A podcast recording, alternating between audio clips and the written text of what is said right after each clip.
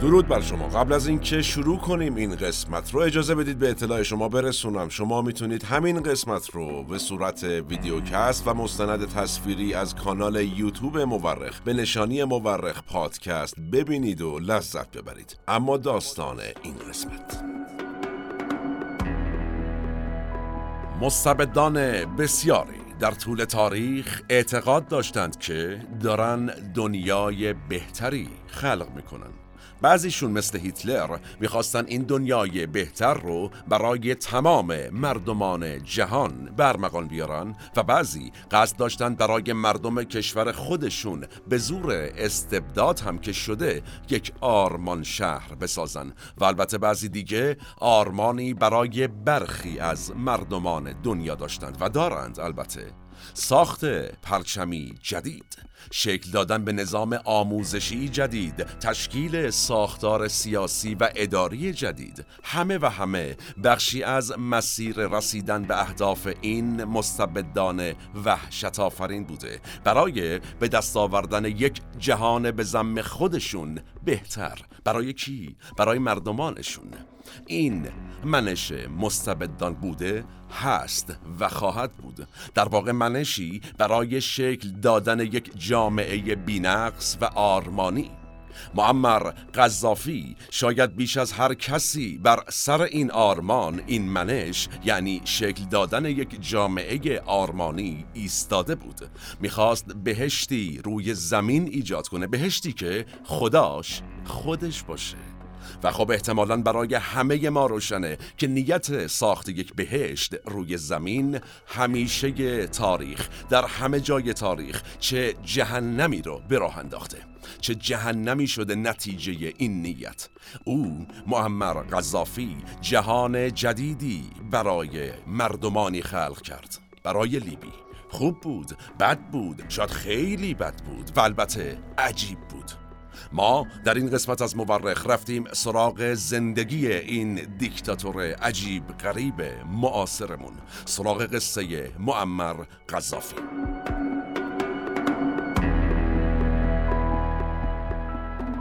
سلام من احمد آشمی هستم و این اپیزود 109 از پادکست مورخه که دی ماه 1402 منتشر میشه. ما در این قسمت رفتیم سراغ دیکتاتور لیبی آقای معمر قذافی. منابع ما در این قسمت. اول کتاب حرم سرای قذافی نوشته آنیک کوژان دوم مستند How to Become a Tyrant به روایت پیتر دینکلیج. و سوم مستند معمر قذافی دیکتاتور لیبی که از کانال The People Profiles پخش شده. به اعتقاد اغلب مورخین تاریخ بیش از آن که علم باشه یک هنره. هنر کنار هم گذاشتن شواهد. ما در پادکست مورخ هر بار یکی از پازل های تاریخ رو کنار هم می‌ذاریم. نظر فراموش نشه و نوش گوش هاتون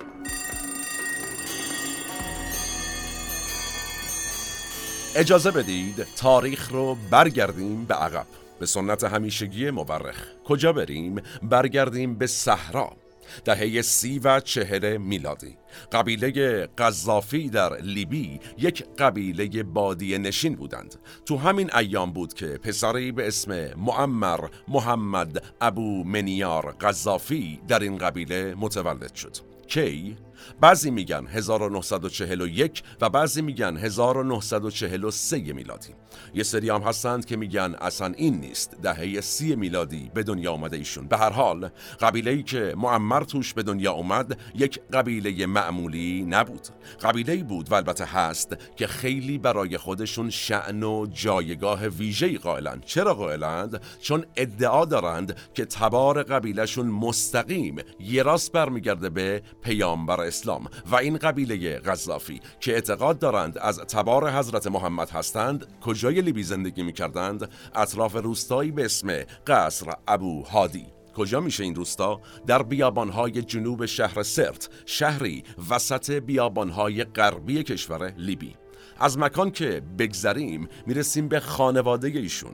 پدر معمر غذافی آقایی بود به اسم محمد عبدالسلام ابن حامد ابن محمد معروف به ابو منیار که کارشی بود؟ گلهداری. از مادرشون خیلی نمی‌دونیم چون در فرهنگ این دوستان شاید خیلی هم حساب نمی شدند که ما بدونیم. در نهایت پدر آقای قذافی گله بز و شطور داشت و نتیجه ما داریم درباره پسر یک چوپون در یکی از محروم ترین مناطق لیبی صحبت می کنیم و اون هم چه لیبی؟ لیبی که هزاران سال تحت اشغال قدرت های مختلف بود و زمانی که معمر قذافی به دنیا اومد دست کی بود لیبی؟ دست ایتالیایی ها بود یعنی یکی از مستعمرات ایتالیا بود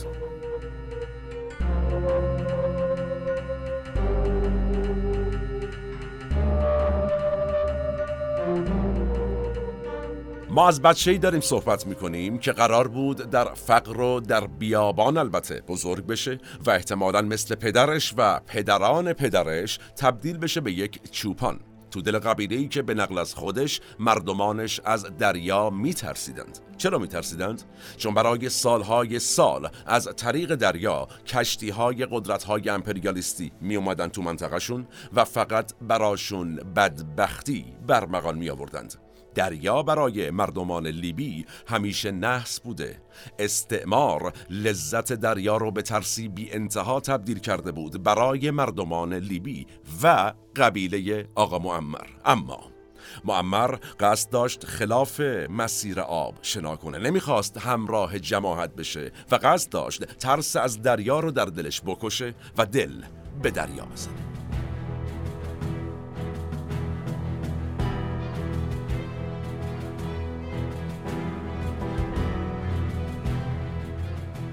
آغاز قرن بیستم میلادی. زمانی که قدرت امپراتوری عثمانی ضعیف شده و لیبی که با نام ترابلوس بخشی از این امپراتوری بوده برای مدتی خودمختار میشه. البته برای مدتی اندک. خودمختار میشه تا زمانی که صاحب جدید این قلم رو از راه دریا برسه و باز کل منطقه رو مال خودش کنه. در 1902 میلادی رهبران اروپایی نشستند و آفریقا را بین خودشون تقسیم کردند. لیبی رسید به کی؟ رسید به ایتالیا. چرا؟ چون ایتالیایی ها گفتند آقا جان لیبی برای صدها سال جزی از امپراتوری روم بوده اصلا مال ما بوده نتیجه لیبی الان هم مال ماست و چه شد؟ ایتالیایی ها وارد لیبی شدند وارد شدند اما خب عثمانی ها هنوز با آخرین نفس هاشون زنده بودند در لیبی از اونورم تازه جنبش ترکان جوان در عثمانی پا گرفته بود و خون تازه ای عملا به رگه های این قدرت چند صد ساله تزریق شده بود. نتیجه عثمانی نمی‌خواست به راحتی لیبی رو بده به ایتالیایی ها و چه شد؟ جنگ شروع شد. جنگی که توش پدر و پدر بزرگ معمر قذافی هم علیه ایتالیایی ها جنگیدند و پدر بزرگ او در این جنگ کشته شد. جنگی طولانی و خونبار. اما جنگی بزرگ آمد و تونست درگیری لیبی رو عملا تعلیق کنه. همه بگن آقا ما موچیم. جنگ بزرگتر چه بود؟ جنگ جهانی اول. فاجعه ای که دیگه از پس اون امپراتوری عثمانی وجود نداشت.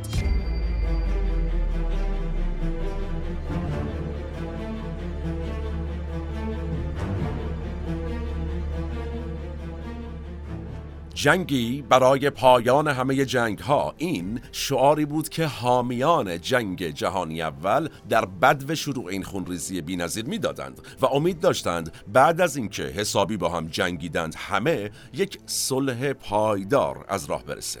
نتیجه اما کاملا متفاوت بود. تقریبا تمام جنگ هایی که پیش از جنگ جهانی اول در جریان بود بعد از جنگ جهانی اول هم دوباره از سر گرفته شد. دوباره همه شروع کردن. همه گفتن از اول. از جمله همین درگیری بین قوای ایتالیا با ساکنان لیبی. وقتی آقای بنیتو موسولینی رهبر فاشیست ایتالیا به قدرت رسید سریعا چه دستوری داد به لیبی حمله کنید. پس 1923 میلادی قوای ایتالیا لیبی را فتح کردند و 20 هزار سرباز ایتالیایی در این منطقه مستقر شدند. اردوگاه کار اجباری ایتالیایی ها در لیبی پذیرای صد هزار شهروند این منطقه بود و هفتاد هزار نفر از این میهمانان گرانقدر توسط سابخونه این اردوگاه یعنی ایتالیایی ها کشته شدند در اون دوران. توجه کنیم داریم درباره لیبی حرف می‌زنیم که اون زمان کلا چند صد هزار نفر جمعیت داشت. در واقع یک قسمت قابل توجهی از جمعیت لیبی در زندان ایتالیایی ها بودند و قسمت قابل توجهی این قسمت کشته شدند.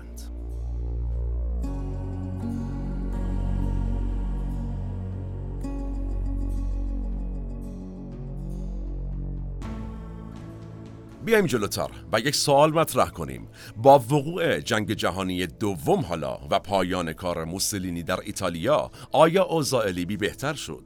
هرگز. حالا لیبی بین انگلیس و فرانسه تقسیم شد. این وضعیت تا 1952 میلادی ادامه داشت تا اینکه در نهایت چه شد؟ سازمان ملل استقلال کشور لیبی رو پذیرفت و یک نظام سلطنتی موروسی البته تحت حمایت بلوک غرب به وجود اومد در لیبی. پادشاه ادریس اول هم شد پادشاه لیبی و اسلام هم شد دین رسمی این کشور. خب اکثریت مسلمان هم داشت این کشور کاملا طبیعی بود. در ادامه لیبی هم وارد منازعات جنگ سرد شد. حالا به خصوص از 1959 میلادی که در این کشور چه شد؟ در این کشور فقیر چه شد؟ و از هم پاشیده البته نفت کشف شد. به به. اونم چه نفتی. لیبی حالا یهو مهم شد. گرچه اوضاع مردمان لیبی با کشف نفت چندان بهتر نشد. خیلی تغییری نکرد. نقدینگی زیاد شد. شکاف طبقاتی روز به روز بیشتر شد و مردمان لیبی هم تمام اینها رو تمام این بدبختی ها رو از چشم کی می‌دیدند؟ از چشم غربی ها می‌دیدند. البته که تاریخ نشون داد قطعا اشتباه نمی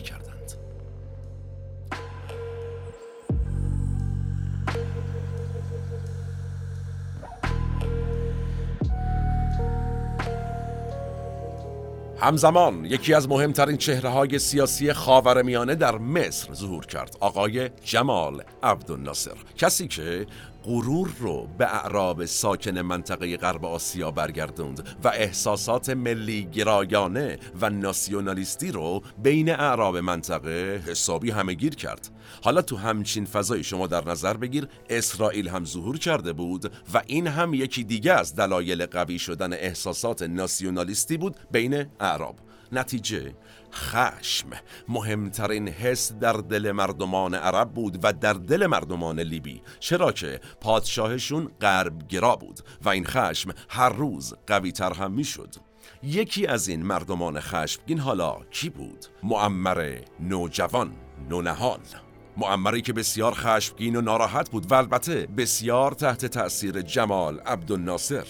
معمر اون روزها داشت گله های خانوادهشون رو میچروند. داشت بزها و شترها رو میچروند و فکر می‌کرد.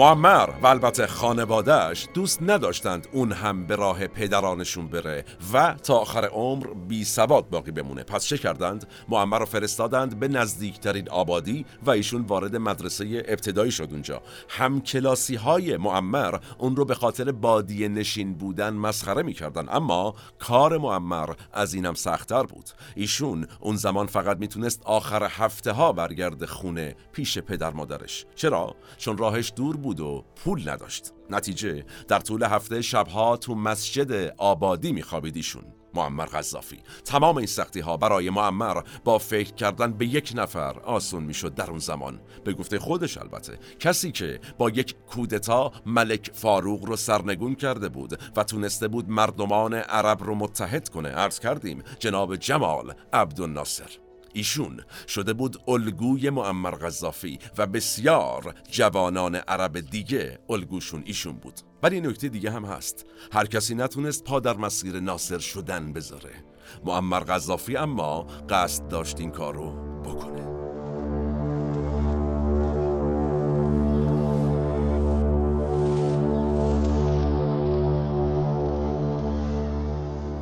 در دوران دبیرستان در فضای بسیار سیاسی شده اون دوران لیبی غذافی سری از دوستاشو جمع کرد و یک تشکیلات مخفی راه انداخت به اسم کمیته مرکزی.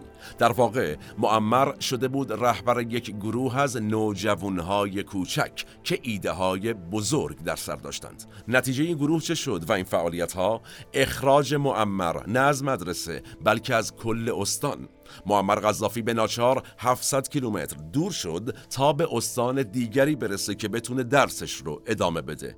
از چه زمانی صحبت می‌کنیم؟ 1961 میلادی.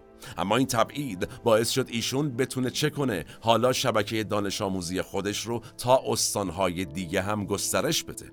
حتی وقتی وارد دانشگاه ترابلوس شد تا تاریخ بخونه ایشون دست از این تشکیلات سازی بر نداشت. کی معمر غذافی.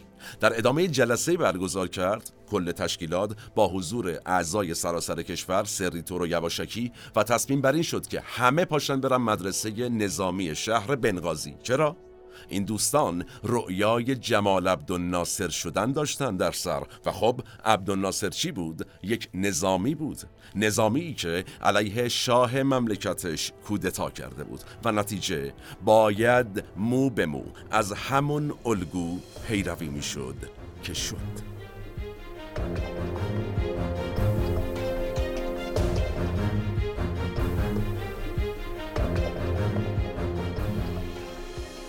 جنبش افسران آزاد. این بود. اسمی که قذافی روی حرکتشون گذاشته بود. توی اون دوران قذافی بارها بازجویی شد اما بازداشت نشد. بقیه گروه هم اصل کاری ها تحت نظر بودن. اسناد نشون میده که مقامات نظامی اون دوران فهمیده بودن که آقا جان یه عده از افسرات دلشون می‌خواد کودتا کنن. ولی با خودشون می‌گفتن چی؟ اینا بچه‌ن بابا کاری نمی‌تونن بکنن. الان ما برخوردن بکنیم جری میشن فکر می‌کنن خبر یه انقلابی میشن. بزرگ میشن یادشون میره. ول کن آقا. اما قبل از اینکه این جوانان بزرگ شوند و از یاد ببرند کار بزرگی کردند.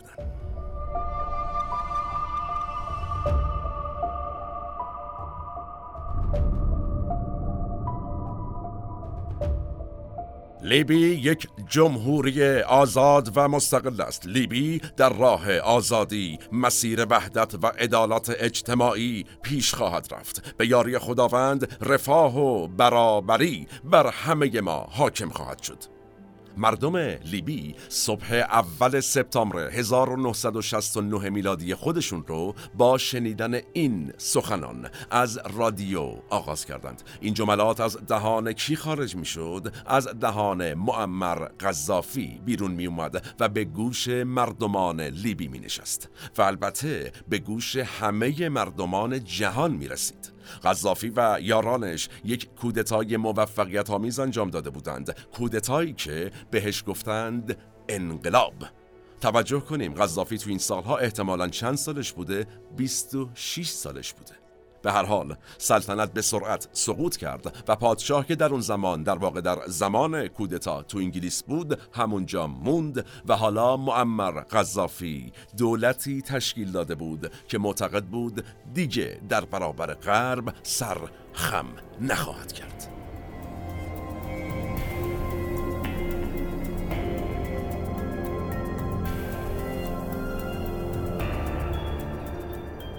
آقای غذافی در شرایطی قدرت رو در دست گرفته بود که اوضاع لیبی داغون بود. اصلا نابسامان بود و نیتش چی بود؟ یک اصلاحگری بزرگ. تمام رهبران انقلابی اولش منطقا در تاریخ ببینیم این نیت رو داشتن. کیا موفق شدند و کیا ناموفق؟ کیا در مسیر دموکراسی پیش رفتند و کیا تبدیل به دیکتاتور شدند؟ قضاوتش با شماست و تاریخ.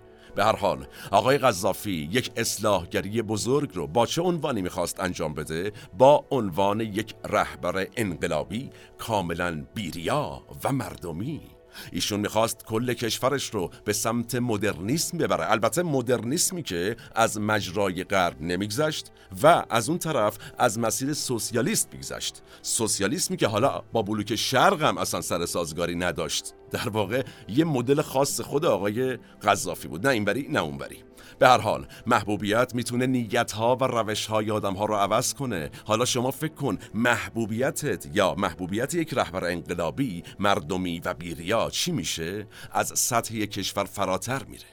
حالا چی میشه؟ برای معمر قذافی. وقتی نازک شیم در اون شرایط و اون روزها این اتفاق افتاد او محبوب شد. خیلی هم محبوب شد. هم در بین مردمان لیبی هم در بین مردمان عرب هم در بین مردمان مسلمان غیر عرب و هم بین مردمان کل آفریقا. همین محبوبیت. محبوبیتی بیش از پیش. معمر رو به جای آزادی بخشی به مردم کجا برد؟ به سمت اسیر کردن مردم سوق داد.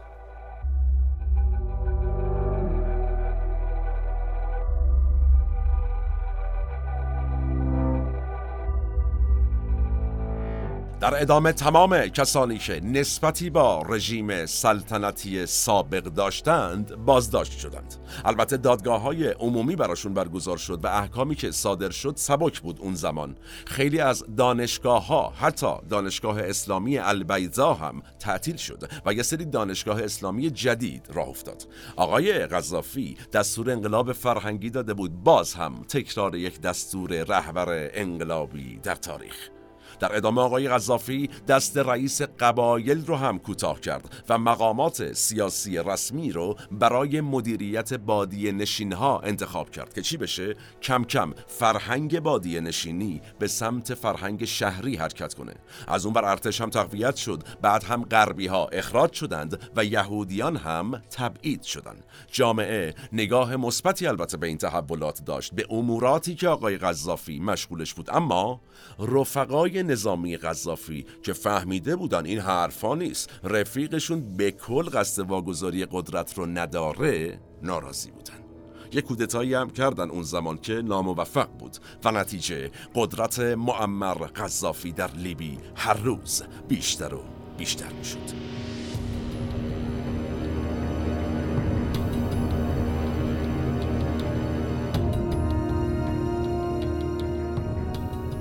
کم کم حالا حکم اعدام شروع و فراگیر شد. لقب قذافی شده بود قاعد اعظم و هر مخالفی باید انتظار حکم اعدام می‌کشید. در ادامه کمیته های مردمی راه افتاد. کمیته هایی که مسئولیتشون چی بود؟ اینکه هر کی خلاف قرآن و اسلام عملی انجام داد هر کی مخالف قاعد اعظم بود بگیرنش به سزای اعمالش برسوننش. البته که قذافی برنامه های جهانی هم داشت. یه تئوری نوشته بود ایشون برای هدایت مردمان کشورهای کمونیستی و سرمایه‌داری. اسمش هم چی گذاشته بود؟ نظریه سوم جهانی. بذار برسی قربونت. و چی می‌گفت آقای قذافی؟ می‌گفت سرمایه داری یک سیرک گنده است و کمونیسم هم مردمان رو به گوسفند تبدیل کرده. در واقع ایشون هم با شرق مخالف بود و هم با غرب.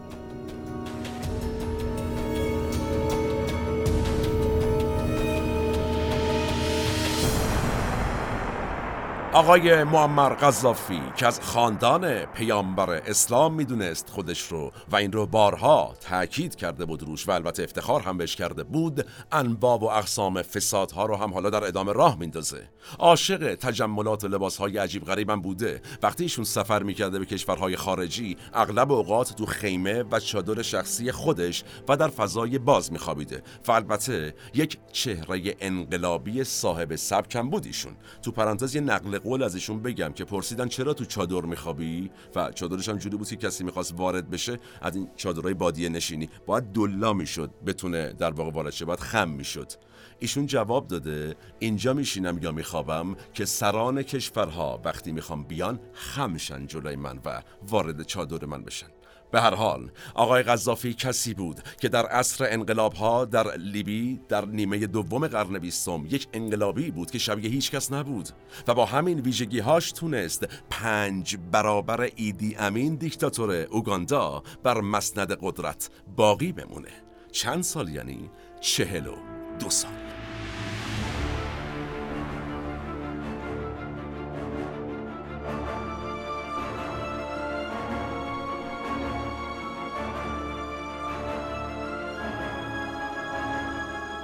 اما گام اول قذافی برای پیشبرد اهدافش چی بود؟ مثل عموم دیکتاتورهای تاریخ اولین قدم قذافی هم شکل دادن یه سری قوانین جدید بود قذافی از یک تکنیک ویژه هم در مستبد شدن استفاده کرد البته چه تکنیکی؟ اینکه خودش رو تبدیل کرد به قانون در واقع آقای قذافی نمی‌خواست رئیس دولت لیبی بشه می‌خواست پدر ملت بشه می‌خواست چوپان ملت بشه. چوپانی چوپونی در واقع که با مشتهای گره کردش می‌خواست گلش رو هدایت کنه.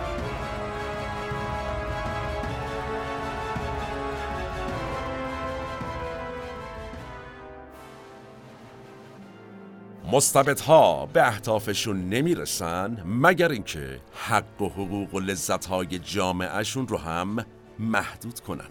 متاسفانه. این قانونیه که تاریخ به ما آموخته. هر کیم سوالی کنه میگن صلاح جامعه اینه من می‌فهمم ولا غیر صلاح مملکت خیش. خسروان دانند به هر حال. مثال این نوع سیاست ها بسیاره ها در تاریخ تا همین الان که داریم با هم صحبت می‌کنیم.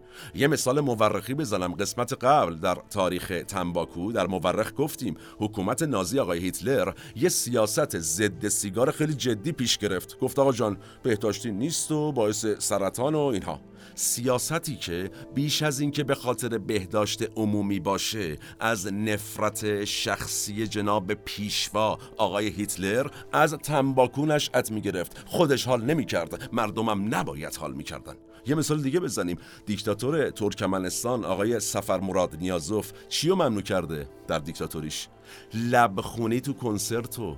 از 2006 میلادی به بعد ممنوع کرده. اینم یادم اومد. همین آقای نیازوف حضور سگ رو تو پایتخت ممنوع کرده. و چی گفته؟ گفته مثلا بوی بد میدن پایتخت بو بد می‌گیره. خیلی واضحه. ایشون شخصا از لبخونی تو کنسرت خوشش نمی اومده از سگ خوشش نمی اومده در زندگی شخصیش. پس چه کرده؟ هیچکی هم نباید خوشش بیاد. واویلا. آقای معمر قذافی حالا چی کار کرد؟ و چی رو ممنوع کرد؟ عرض می‌کنه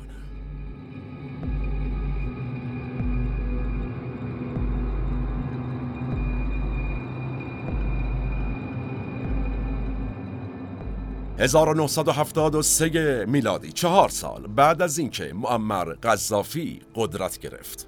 چی گفتیشون؟ گفت آزادی بیان و آزادی تجمعات ممنوع.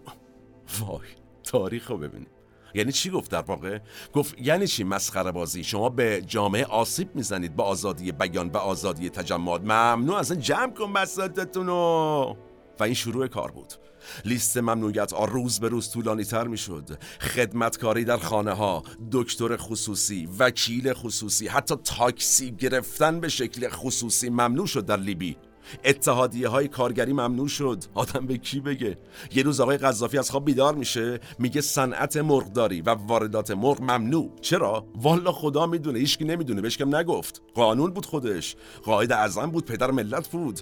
ایشون می‌گفت کشوری آزاده که بتونه خودش غذای خودش رو تأمین کنه. نتیجه مرغداری ممنوع. آی جماعت لیبی پاشید برید مرغ بگیرید. خودتون تو خونتون مرغ مصرفی و تخم مرغ مصرفی خودتون رو بسازید. پرورش بدید مرغ بگیرید. بعد همون هم سر ببرید بخورید. به اینجا هم ختم نشد. در ادامه چه کرد؟ سینما رو به عنوان نمادی از امپریالیسم غربی برای سالها ممنوع کرد در لیبی. و حالا چی شد؟ دوباره باز شد؟ خودش حال کرد دوباره سینما باز شد. سر چی حال کرد؟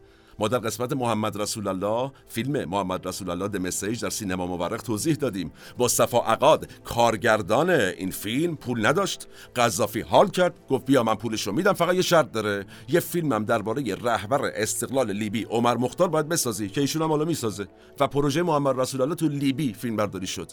این شد که ایشون یهو آقای قذافی گفت نه از امروز دیگه سینما به نظرم خیلی نمادی از امپریالیسم غربی نیست. آره, آره. توضیح هم نداد. کسی هم ازش نخواست توضیح. که مگه تا دیروز نگفتی هست. حالا چی شد؟ نیست. چرا کسی نخواست؟ چون اگه کسی سوال می‌کرد دارش می‌زد. حالا همه اینها به کنار. اینها سیاست های داخلی آقای معمر قذافی بود. امان از سیاست های خارجیش.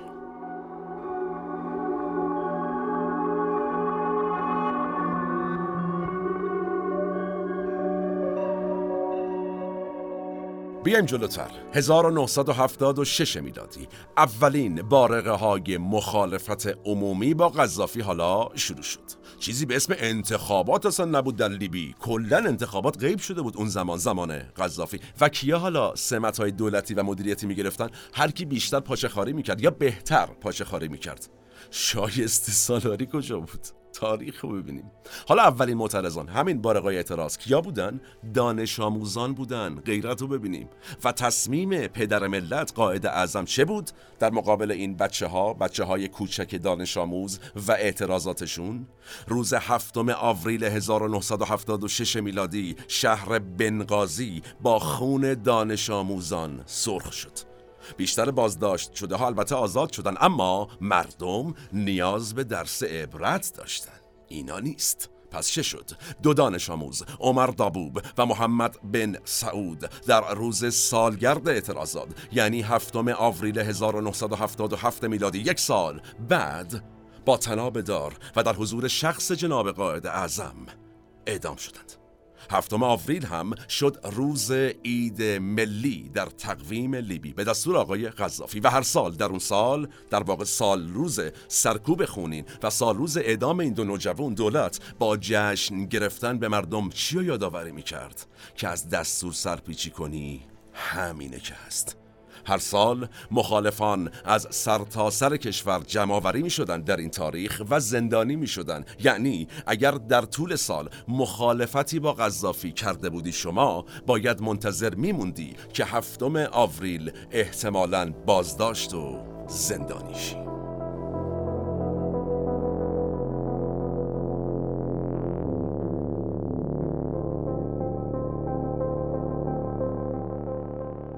قذافی نشون داده بود. قانون باید اطاعت شود. ولا غیر. و کی قانونه؟ من معمر قذافی پدر ملت قاید اعظم. اما قانونگذاری هم کافی نبود. حالا قذافی باید یک میراث بزرگم از خودش به جا میذاشت. یعنی باید یک پروژه بزرگی میساخت که مردم نه در هفته آوریل هر سال بلکه هر روز یاد رهبر مستبدشون بیفتن. مثال بزنیم از دیکتاتورها. هیتلر بزرگ راه های بسیاری ساخت به یاد موند. استالین متروی پیشرفته مسکو رو ساخت به یاد موند. نیکولای چاوشسکو مستبد رومانی یک پنجم پایتخت یعنی بخارست رو شخم زده بود و تالار پارلمان رو به شکلی خیره کننده ساخته بود. به یاد موند. البته که قبل از پایان پروژه ایشون خل شد به دست نیروهای انقلابی هم ادام شد. نتونست نتیجه کار رو ببینه. ولی این پروژه ها حتی بعد از سقوط این مستبدینی که ازشون یاد کردیم هم کارکرد داره هنوزم داره. در واقع اگر بعد از پایان دوره این دوستان جانشینان مستبد خوب کار نکنن در واقع خیلی خوب کار نکنن مردم کم حافظه مدام یاد اون پروژه های بزرگ مستبدین قبلی میفتن و میگن مثلا فلانی روحت شد. و تاریخ هم تکرار میشه. در واقع میگن باز خدا رحمت کنه چهار تا کار کرد. و حالا معمر قذافی می‌خواد چی بسازه که فردا روز بگن خدا پدر فلانی رو بیامرزه؟ معمر قذافی روحت شاد؟ عرض می‌کنه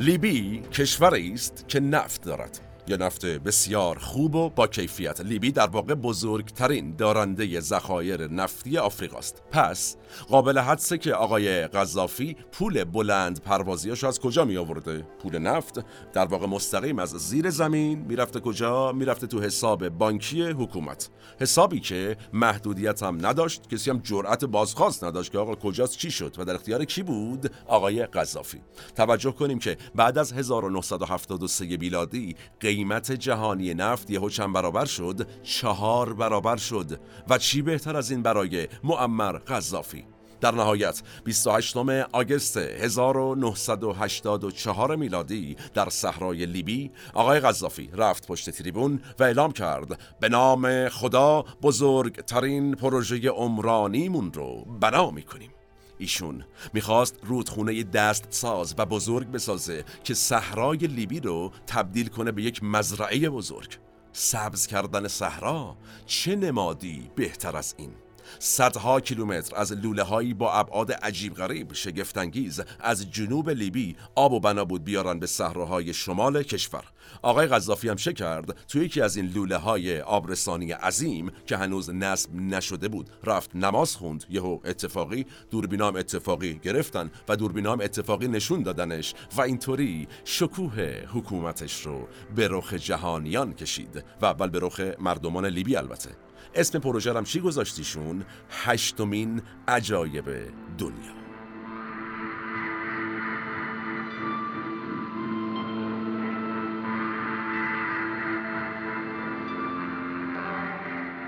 اما پیشبرد این پروژه اصلا آسون نبود. سه دهه طول کشید تا آب از جنوب به شمال برسه و خیلی از متخصصان محیط زیست هم معتقدند همین پروژه یک آسیب جدی به زیست بوم لیبی زده اصلا و یه جوری منابع آب زیرزمینی لیبی رو داره به فنا میده که نگو و نپرس. اما کو گوش شنوا برای قذافی محیط زیست مهم بود. نبود. اصلا کسی مهم نبود. ایشون می‌خواست در نگاه مردمانش شبیه به یک معجزه گر به نظر برسه. در واقع اگر تمام آب لیبی خشک می‌شد اگر آب نداشتند برای سال آینده اگر رودخونه ها خشک می‌شد رودخونه های معروف اون کشور مهم نبود. برای یک دیکتاتور. مهم پروژش بود و جالب سیاست آقای قذافی هم جواب داد. مردمان لیبی با دیدن این رودخونه دستساز عظیم حسابی ذوق کردن. ولی خب گفتیم مردم حافظه کوتاهی دارن. زود یادشون میره کی براشون معجزه خلق کرد. نتیجه؟ مستبدها باید کاری کنند که مردم هیچ وقت یادشون نره چی کار کردن. آقای قذافی هم همین کارو کرد. و چطور این کارو کرد؟ مفصل عرض می‌کنم.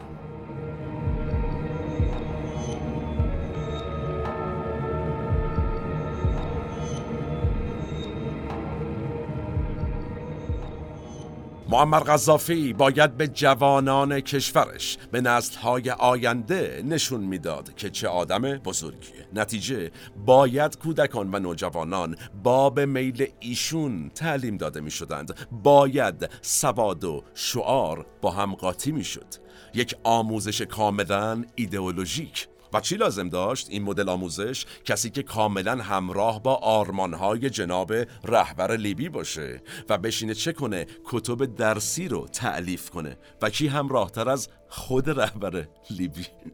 چه کرد آقای قذافی؟ با ویلا تاریخ رو ببینیم. نشست شخصا کتاب درسی رو تعلیف کرد. کتب درسی که باید تو مدرسه تدریس می‌شد و ایشون البته کتابی هم نوشت که نه فقط تو مدارس تدریس بشه بلکه بتونه در سطح جامعه و بعد هم در سطح بین الملل حتی ایدئولوژی معمر قذافی رو گسترش بده. توهم. ما در قسمت های مربوط به جنگ جهانی دوم گفتیم آقای هیتلر هم یه کتاب نوشت دیگه کتاب نبرد من. و همین کارو کرد. اجباری بود. توی آلمان اجباری بود. حتی تو قسمت ماو بذارید یادآوری کنم حیف ماو دیکتاتور چین هم کتاب نوشت. چی بود اسمش؟ کتاب سرخ. او هم همین کارو کرد. اجباری بود. معمر غذافی هم حالا قصد داشت همین مسیر رو ادامه بده. مسیر دو دیکتاتور خونخوار. در تاریخ و نتیجه کتابی نوشت و اسمشو گذاشت کتاب سبز. کتابی که نسخه کاملتر همون نظریه ایشون بود که عرض کردم نظریه سوم جهانی.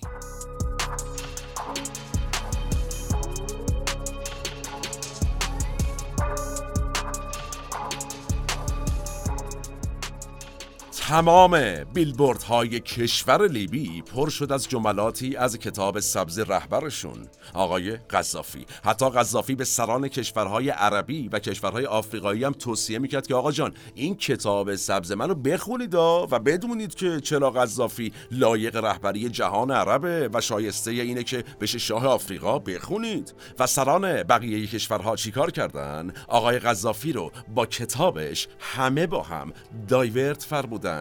روی کتف مبارک چپشون.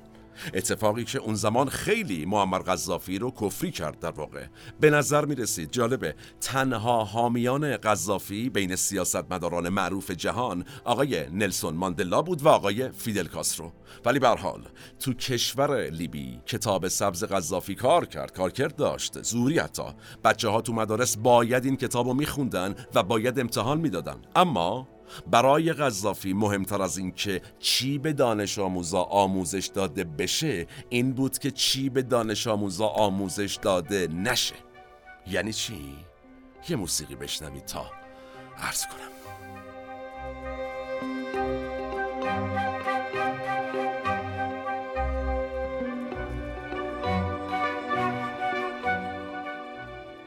تاریخ بهترین معلم هاست و مدام تکرار میشه. اون زمان هیچ چیزی از تاریخ لیبی پیش از معمر قذافی در مدارس درس داده نمی‌شد.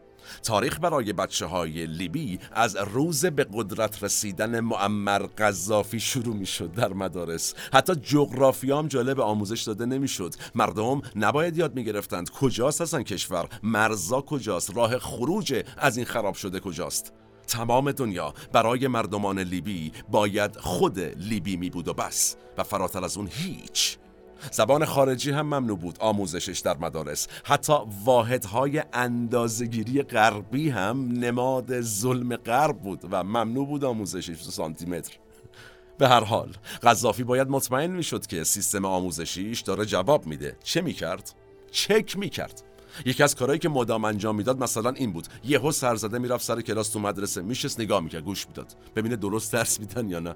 و البته با این رفتن با این حضور آقای قذافی چهره مهربان پدر ملت قاعده اعظم رو نشون می‌داد تو مدارس به بچه ها ولی ایشون باید به دانش آموزها روی دیگر خودش هم نشون می‌داد. که داد.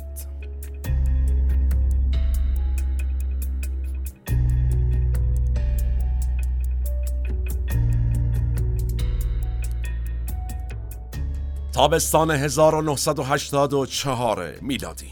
هزاران تن از دانش آموزان شهر بنغازی لیبی صبح اومدن مدرسه گفتن مدرسه تعطیل. سوار شید. بخوایم بریم اردو یه اردوی ویژه بینظیر. کجا بردنشون؟ استادیوم بسکتبال شهر بنغازی. اما بنا نبود بسکتبال ببینن. قرار بود یک بازی متفاوت تماشا کنن یک نمایش بینظیر نمایشی که بازیگر اصلیش کی بود فردی به نام صادق حامد اشوبیدی و کی بود ایشون؟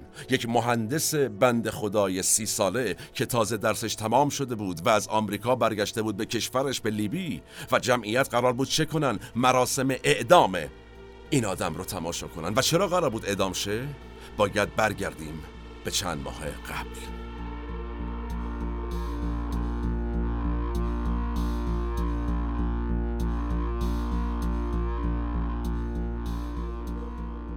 آوریل 1984 چند ماه قبل. معترضانی در لندن و در برابر سفارتخانه لیبی تظاهرات کردند. تظاهرات در برابر سفارتخانه ها ملت جماعت. در کشورهای اروپایی چیز غیر طبیعی نبود. البته فقط تظاهرات می‌کردن تسخیر نمی‌کردن و همیشه هم رخ میده این اتفاق. همین امروز هم رخ میده. اما برخورد ساکنان سفارتخانه لیبی در لندن با همه متفاوت بود. اونها در رو باز کردند معترضان رو به رگبار بستند و یک پلیس زن 25 ساله انگلیسی هم کشتند. در ناف لندن جهان در شوک فرو رفت. اما آقای قذافی باید نشون می‌داد که هیچ خلالی در اقتدارش پیش نیومده. چه کرد؟ این دانشجوی بخت برگشته رو گرفت و به جرم جاسوسی در ملع عام البته جلوی دانش آموزان اعدام کرد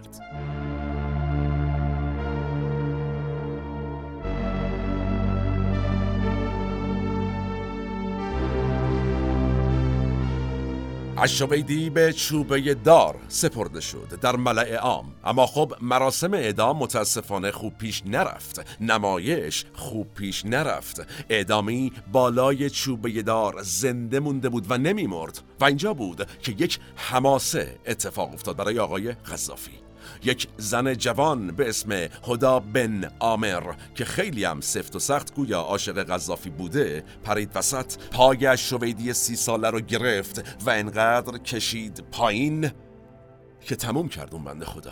مخالفانی که از دیدن این تصاویر شکه شده بودن تو پرانتز بگم تمام این مراسم زنده از تلویزیون پخش می‌شد.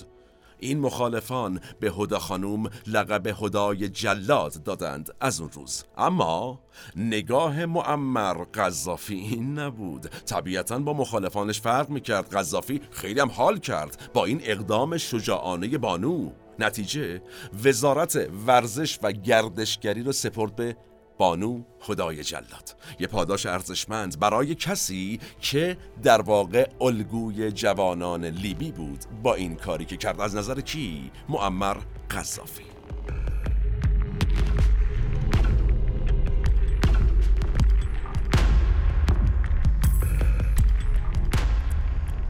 البته توجه قذافی به زنان محدود به خانم هدای جلاد نمی‌شد. ایشون حسابی به جنس لطیف اهمیت می‌داد و خودشم یکی از حامیان جدی زنان می‌دونست. اینجا جالبه توجه کنیم. تمام دیکتاتورهای معروف تاریخ مرد بودن دیگه درسته؟ و چه کردن؟ زنان رو همیشه به عنوان یک فرصت دیدن و همزمان یک تهدید و واقعیتش هم همین بوده. و باید چه می‌کردند؟ دیکتاتورها باید زنان رو با مردان همراه می‌کردند و معمر قذافی هم همین کارو کرد. زنان رو با خودش همراه کرد. چرا؟ چون هم می‌خواست یک چهره جامعه امروزی رو از لیبی به جهانیان نشون بده. هم خودش هم حالا دوست داشت دیگه خیلی دوست داشت دیگه از دوستاش فراتر بود. یک گروه عجیب از محافظان زن هم ایشون داشت که دور خودش جمع کرده بود. و اگر فیلم دیکتاتور به نویسندگی و بازیگری بی‌نظیر ساشا بارون کوهن رو دیده باشید که ایشون یک دیکتاتور عجیب غریب رو به نمایش می‌ذاره که اون دیکتاتور در فیلمش که یک فیلم کمدی هم هست محافظان زن عجیب غریب داره آقای کوهن این ویژگی رو در واقع این محافظان زن رو از آقای قذافی برداشته بود برای کاراکترش تو فیلم. به هر حال آقای قذافی معروف بود به این کار و این محافظان و اسم محافظان زن خودش هم چی گذاشته بود؟ زنان آمازونی. همه چیش عجیب بوده. اما این زنان آمازونی محافظان زیبا فقط محافظ نبودند. پشت درهای بسته نقشهای دیگری هم داشتند.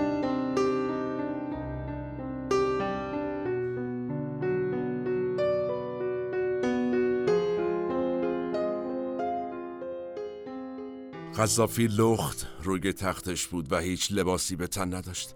قذافی دستمو گرفت و روی تخت نشوند. به زور نشستم به صورتش نگاه نمی کردم ترس تمام وجودمو گرفته بود. ثانیه ای سکوت کرد و بهم گفت منو نگاه کن لکاته.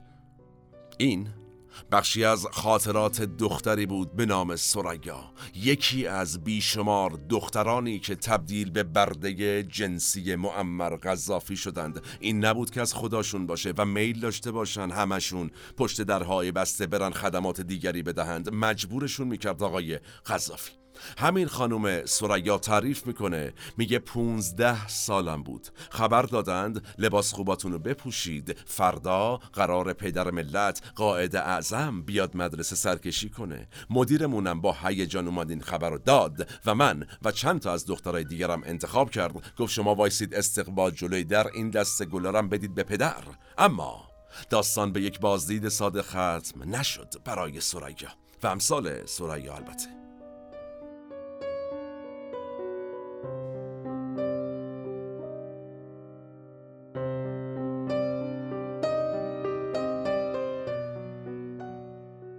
زمان بازدید غذافی متوجه زیبایی این خانوم سریای پانزده ساله اون زمان میشه و دستگلو می‌گیره دستشو پدرانه روی شانه سریا و بعد هم روی سرش می‌کشه. خیلی طبیعی اما دستی که بر سر سریا کشیده شد اون روز بعد از شانه زندگیشو برای همیشه تغییر داد. آمازونهای قذافی همون محافظان زن وقتی دست قذافی رو بر سر سریا دیدند و قبلش بر شانه های او علامت رو دریافت کردند و فردا رفتند سراغ سریا و خبر خوبی بهش دادند که سریا توجه قاعد اعظم را جلب کردی. آماده شد تا به خدمت ایشان بروی. سریا خانوادشون روز ترک کرد و رفت به قاعد اعظم خدمت کنه چه خدمتی؟ شما خود حدیث مفصل بخوان از این مجمل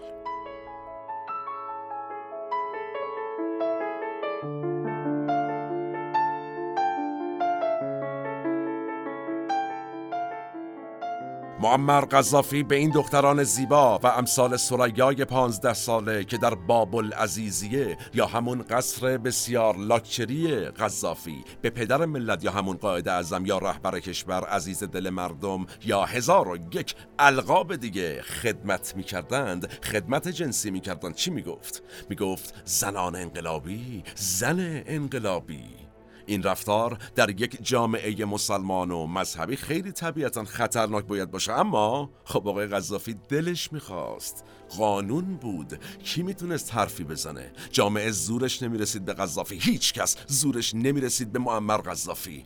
ولی زورش آقای قذافی به دختران بخت برگشته خوب می‌رسید آقای قذافی و جامعه هم زورشون می‌رسید.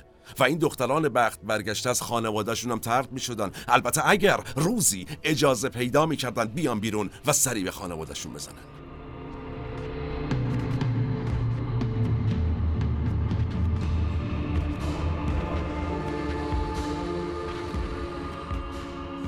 یه خاطرم. اجازه بدید به اینجا رسیدیم. یه خاطرم بگم. یاد اومد آقای قذافی یه خاطره داره با خانوم های کشور خودمون. بله. با ایران. آقای قذافی از اون دست رهبرانی بود که حسابی از انقلاب ایران حمایت کرد. حتی به خیلی از انقلابیون ایران بورسیه دانشگاه ترابلوس داد. اون زمان قطعی بوده. گرچه بعدا سر داستان سید موسی سعد روحانی که در منطقه و بین شیعیان خیلی پرنفوذ بود و توسط قذافی روبوده شد اوضاع بین لیبی و ایران کم کم شکلاب شد. اما اون اوایل انقلاب حتی همین داستان سید موسی را هم خیلی تأثیری نذاشت تو رابطه بین دو کشور. به حال خاطره چیه جالب خوب شد یادم اومد. انقلاب که پیروز میشه یه هیئتی از ایران به دعوت آقای قذافی میرن لیبی. تو این هیئت یه خانومم بوده.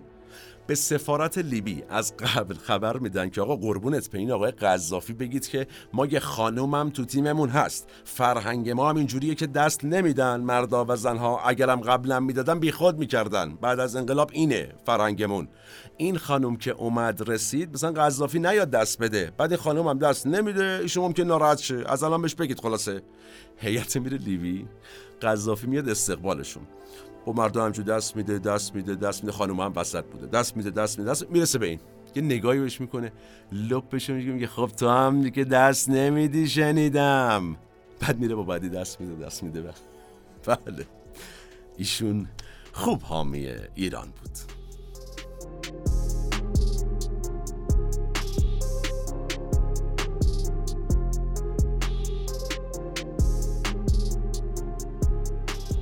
برگردیم. به داستان حکومتداری قذافی خاطر کافی است. آقای قذافی پول که داشت زیادم داشت. افراد وفادارم داشت. نماد مستحکم از شکوهش هم که ساخته بود. همون رودخونه مصنوعی.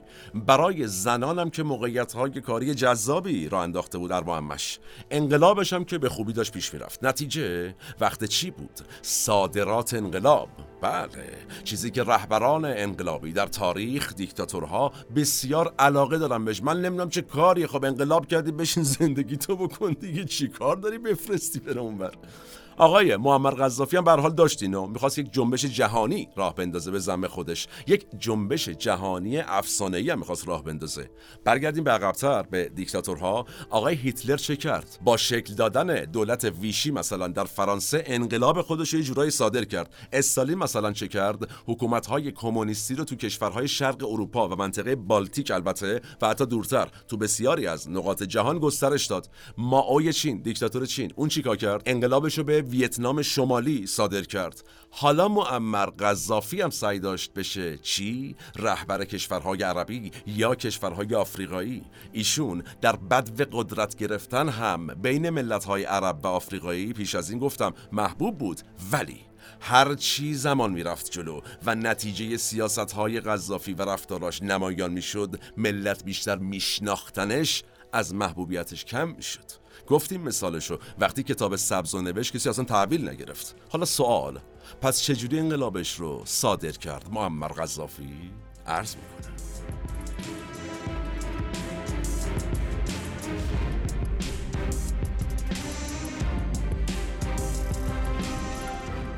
قذافی که نتونسته بود دولتی همراستای با سیاست های خودش پیدا کنه چه کرد؟ رفت سراغ گروهک های شبه نظامی. به خصوص جدایی طلبان سراسر دنیا. پولم که داشت اونام که پول لازم قذافی نفتم که داشت. شروع کرد پول پخش کردن بین این گروه های عموما. خطرناک چی بشه؟ حمایت اینا رو جذب کنه. اما دوستی با این گروه های خطرم داشت. چه خطری؟ بیشتر از اینکه اونا جذب تو بشن ممکنه تو جذب راه و روش اونها بشی. بله.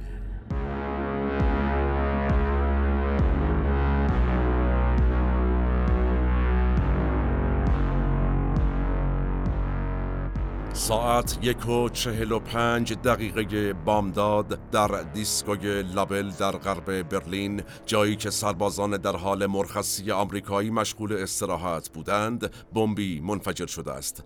500 نفر کشته شدند.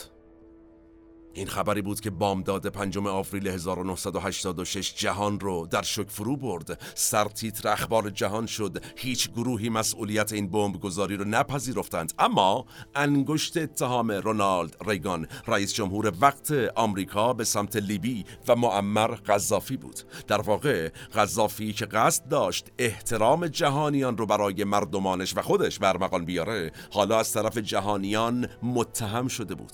اما خب معمر سرتقتر از این حرفا بود. گفت من جلوی آمریکا سرخم نمی کنم چه حرفا؟ می‌زنم پک و پوز آمریکا را میارم پایین. حرفا نیست. برو بابا!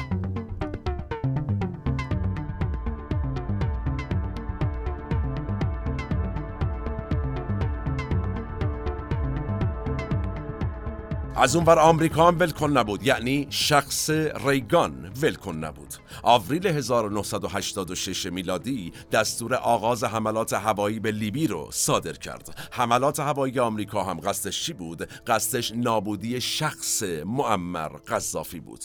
لیبی بمباران شد ولی قذافی کشته نشد. پاسخ قذافی حالا چی بود؟ آیا جبهه خودش رو تغییر داد؟ ترسید؟ جا زد؟ خیر. گفت آی جهان غرب بچرخ تا بچرخیم.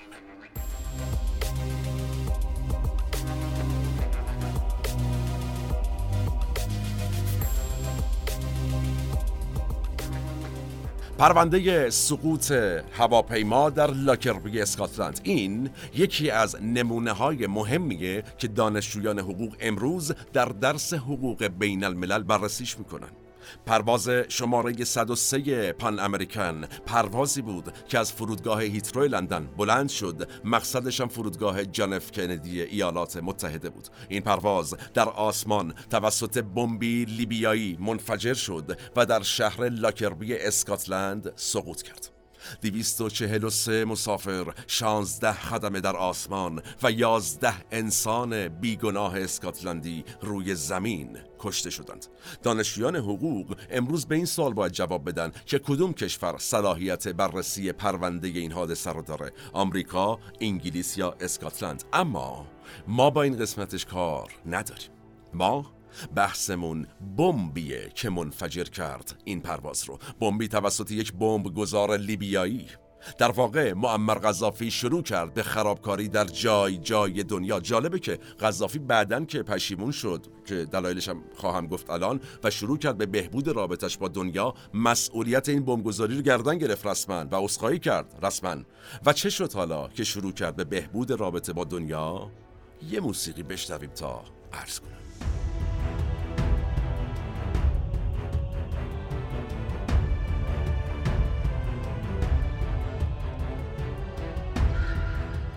وقتی غرب نمی‌تونه به یک کشور حمله کنه چه می‌کنه؟ به خودمون نگاه کنیم تحریم می‌کنه.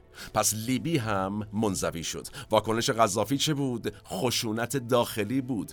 در 1996 میلادی یک مرتبه ایشون یه جا 1200 انسان مخالف خودش رو اعدام کرد. اما به نظر می رسید این روند ممکن نیست برای غذافی نتیجه دست به اصلاحات زد. دیگه مجبور شد. یه سری از زندانیان سیاسی آزاد شدند و یه سری تغییرات هم در ساختار لیبی به وجود اومد. اقتصاد کمی آزاد شد و ملت کمی نفس کشیدن. اینها تغییرات داخلی بود و بخشی از این تغییرات هم مربوط بود به سیاست خارجی.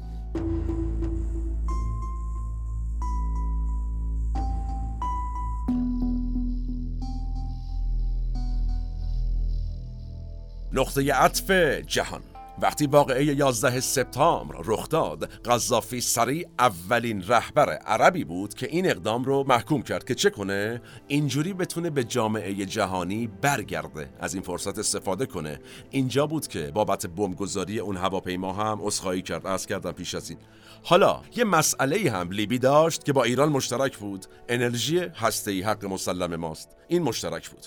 آقای قذافی سالها بود که داشت تلاش می‌کرد به بمب اتم دست پیدا بکنه و طبیعتا اگه همچین آدمی دست پیدا می‌کرد که داستان بود. سازمان ملل هم مثل ایران لیبی رو تحریم کرده بود و ما خوب می‌دونیم که تحریم برای کشوری که اقتصادش بر مبنای صادرات نفته چقدر می‌تونه کمر شکن باشه. به هر حال در 2004 میلادی واداد آقای غذافی و تا پیچ آخر تأسیسات هسته‌ای و تمام سلاحهای شیمیایی و کشتار جمعیش رو بارکشتی کرد تحویل آمریکا داد که حسنیتش رو ثابت کنه و نتیجه چی بود؟ تحریم های سیاسی و هسته‌ای برداشته شد ولی خب تحریم های حقوق بشری همچنان سر جاش بود یکی که 1200 نفر رو یه جا می‌کشه منطقا باید حالا حالاها تحریم بمونه. و این بازگشت به دل جامعه جهانی این وادادن هم تنها چند سال برای معمر قصه ما حاشیه امنیت به بار آورد. برای حکومتش برای دیکتاتوریش برای ظلمش و همه و همه. روزگار سختی پیش روی قاعد اعظم لیبی بود.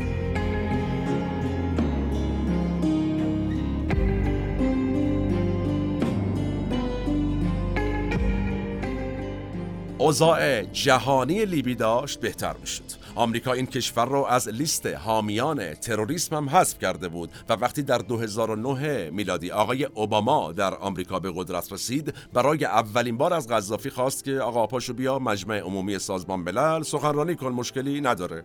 قذافی هم داشت اوضاع رو کم کم بهبود می‌داد از اون بر البته که در این چرخش قذافی پسرانش مخصوصا سیف الاسلام که تو وین درس خونده بود و علاقمند بود به منطقه بازار آزاد بی تاثیر نبودن. خیلی پدرشون رو دادن. در نهایت این اصلاحات هنوز تأثیراتش بر زندگی مردمان لیبیو نشون نداده بود. غربی ها به قذافی امیدوار بودند اما برای مردمان لیبی این اصلاحات خیلی آروم و محافظ کارانه بود. به دردشون نمی‌خورد. هنوز کمرشون شکسته و خم بود نمی‌تونستن نفس بکشن از گشنگی و بدبختی و ظلم. و دقیقا تو همین احوالات بود. یعنی تو همین شرایطی که کم و بیش رابطه غرب با لیبی بهبود پیدا کرده بود و کم و بیش هم اعتراضاتی در داخل لیبی به آقای قذافی می‌شد که چه اتفاقی افتاد؟ خاور میانه رفت رو هوا. موج بهار عربی یا همون بیداری عربی شروع شد.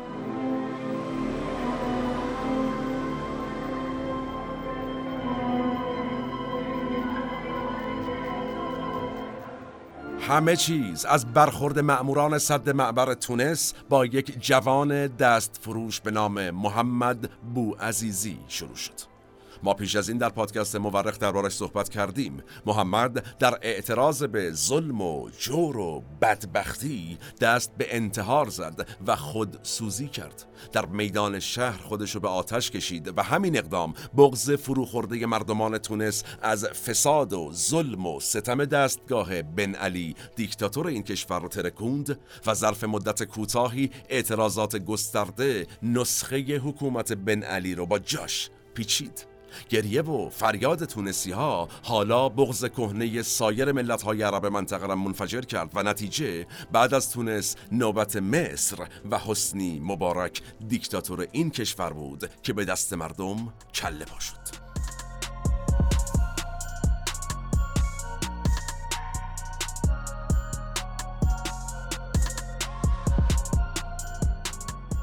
الشعب يريد اسقاط النظام.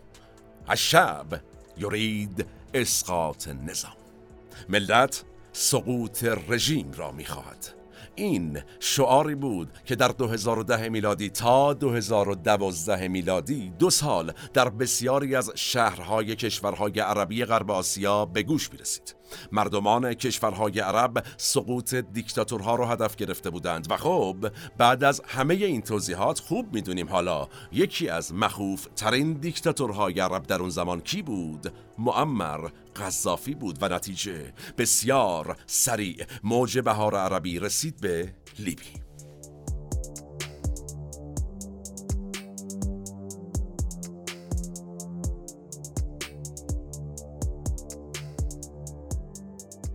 وقتی قذافی در حال دادن وعده های پوچ بود معترضان داشتند کلانتری های لیبی را آتش می‌زدند. وقتی قذافی خواست با مشت آهنین جواب اعتراضات رو بده و دستور شلیک به معترضان رو صادر کرد و ده ها نفر رو کشت باز هم معترضان عقب نکشیدند. اینترنت و اسمس و موبایل و آنتن و همه چی قطع شد بازم فایده نداشت. با هر کشته مردمان لیبی خشمگین تر می شدند انگار. انگار ترسی که برای سالها یکی از ویژگی های زندگی لیبیایی ها شده بود حالا جاشو داده بود به خشم. اما وقتی اعتراض خیابانی و سرکوبش توسط نیروی انتظامی تبدیل شد به جنگ داخلی تمام ایار به نظر برسید حالا ارتش تحت فرماندهی قذافی دست بالا رو داره زورش بیشتره امکانات بیشتری داره. قذافی تونست به سرعت شرق لیبی رو با ارتش البته آروم کنه به خاک و خون بکشه و حالا قصد داشت چه کنه بره سراغ یکی از کانونهای اصلی این شورش. و اعتراض. کجا؟ شهر بنغازی. با سرکوب بنغازی قذافی می‌تونست ورق بازی رو به شکل کامل برای خودش برگردونه و حل و فصل کنه داستان رو. ولی خب تمام امتیازاتی که به غرب داده بود معمر قذافی نتونست این بار و در این جنگ حمایت غربی ها رو براش برمغان بیاره. جهان غرب تصمیم گرفت طرف معترضان بیسته. سمت درست تاریخ. و چه کرد؟ عرض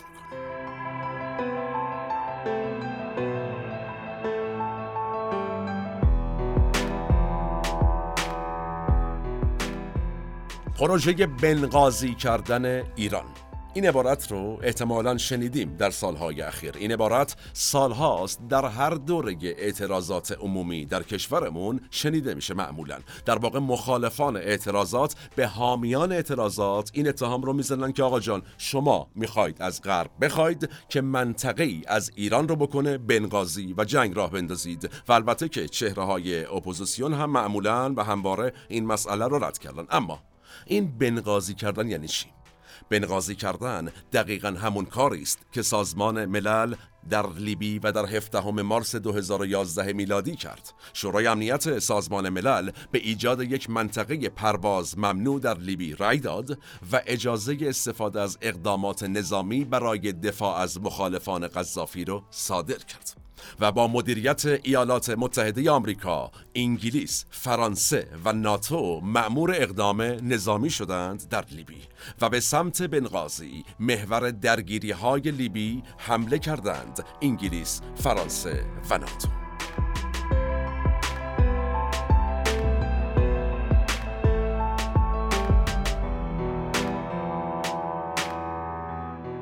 نه تهدید نه تطمیع هیچ کدوم فایده نداشت. درستش می‌کنم مسیر رو عوض می‌کنم آدم میشم. هیچ کدوم.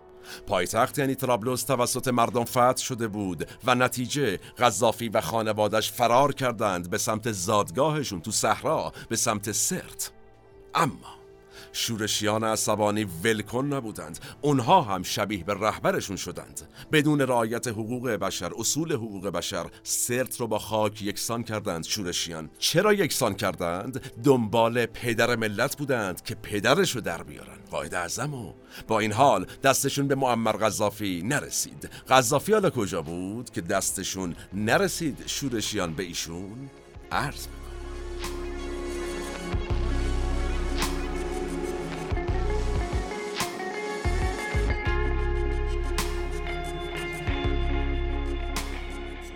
وقتی شورشیان داشتند سرت رو نابود می کردند غذافی تو همون شهر بود ولی مخفی شده بود. دقیقا شرایطش این بود که با ماکرونی و برنجی که از خرابه ها پیدا می شد و یواشکی به دستش می رسید زنده موند. ایشون توی اون دوران تو اون مخفیگاه. و تمام تلاششو کرد که از دید مخالفانش مخفی بمونه. معمر غذافی که حرم سرا داشت برای خودش. محافظان آمازون داشت. زنان انقلابی داشت. و و و. بله. اما طبیعتا نمی‌تونست خیلی توی ست بمونه آقای قذافی. پس چه کرد؟ تصمیم گرفت از این شهر فرار کنه. و تو همین فرار بود که کاروانش توسط نیروهای ناتو شناسایی شد. و این کاروان داشت از روی یک پل رد می‌شد که ناتو بمباران کرد و پای معمر قذافی اینجا مجروح شد. قذافی کشون کشون خودش رو برد تو یک لوله فاضلاب و اونجا مخفی شد. تاریخ رو ببینیم. فاضلاب همون رو نجات نداد. نیروهای شورشی بو کشیدند و به سرعت از راه رسیدند و به بدترین شکل ممکن دیکتاتور کشورشون رو از تو فاضلاب بیرون کشیدند و چه کردند غذافی شست ساله تقاضای رحم کرد. اما پاسخ جوانان خشمگین وطن چه بود؟ کتک آزار جنسی اماله چوب با آقای معمر غذافی و در نهایت جوانی از جوانان میهن از میان جمعیت سر برآورد و با شلیک یک گلوله بر داستان زندگی دیکتاتور لیبی معمر قذافی نقطه ای گذاشت و گل عمر او را سپرد به دست گلچین روزگار.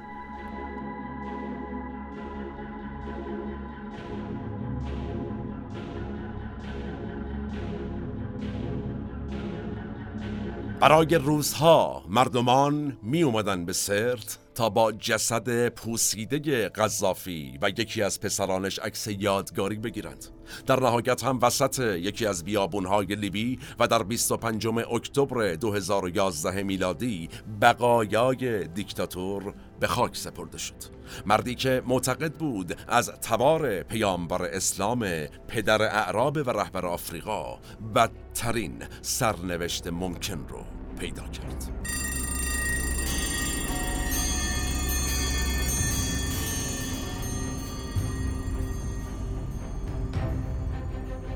یه ضرب المثل ایرانی هست که میگه همه چیز از نازکی پاره میشه ظلم از کلفتی. این دقیقا اتفاقی بود که برای معمر قذافی افتاد و این تاریخ و تکرارش و تغییر مدامش. حتی برای کسی مثل قذافی که تناب ظلمش از کلفتی پاره شد. وقتی مردمان لیبی داشتند پایان دادن به عمر دیکتاتورشون رو جشن می گرفتند اعتقاد داشتند که او یک ظالم واقعی و دشمن مردم است. اما حالا و امروز که بیش از یک دهه از انقلاب لیبی میگذره حالا که هنوز این کشور سامان سیاسی درست درمونی نداره و قبایل مدام با هم در ستیزند و عملا لیبی به یک کشور ملوک و توایفی تبدیل شده بسیاری از لیبیایی ها میگن خدا پدر کفن دزد سابق رو بیامرزه قذافی خدماتی هم داشت صحرا رو سبز کرد لیبی رو هم دوست داشت. حالا و امروز بسیاری از مردمان لیبی باز هم انگشت اتهامشون به سمت غربه و میگن اگر شما نبودید اگر نبود فشارهای شما غربی ها معمر ما انقدر ظالم نمی‌شد.